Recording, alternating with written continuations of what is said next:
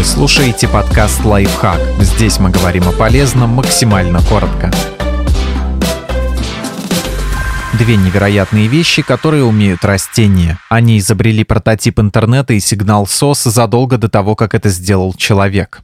Деревья поддерживают связь с помощью грибов. Несмотря на внешнюю невозмутимость, деревья весьма изобретательны. Эволюция принудила их вырабатывать самые разные механизмы выживания. Например, они создали первый прототип интернета задолго до появления человечества. Вы скажете, что это звучит безумно, но есть научно подтвержденный факт. Растения в лесах передают друг другу питательные вещества через подземные сети грибницы, которые опутывают их корни. Грибы находятся в симбиозе с деревьями, они помогают им в обмен на подкормку. Это называется микоризная сеть. Нити гриб грибницы переносят между ними углерод, фосфор, азот, воду и множество других веществ. Если какое-нибудь дерево находится в затененном подлеске и испытывает проблемы с фотосинтезом, оно посылает своим более удачливым собратьям сигнал о помощи через грибницу, и те подкармливают его. Но деревья одного вида не только помогают друг другу, иногда они пытаются еще и навредить конкурентам, выбрасывая в грибницу токсичные вещества, чтобы выжить нежелательных соседов-чужаков со своей территории.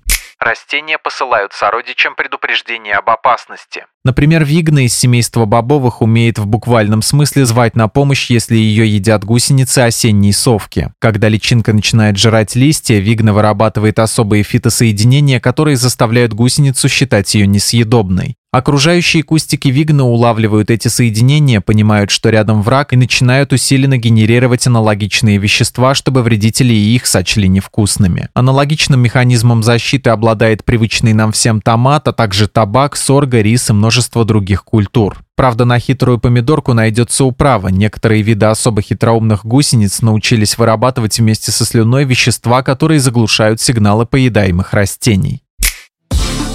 Подписывайтесь на подкаст «Лайфхак» на всех удобных платформах, ставьте ему лайки и звездочки, оставляйте комментарии. Услышимся!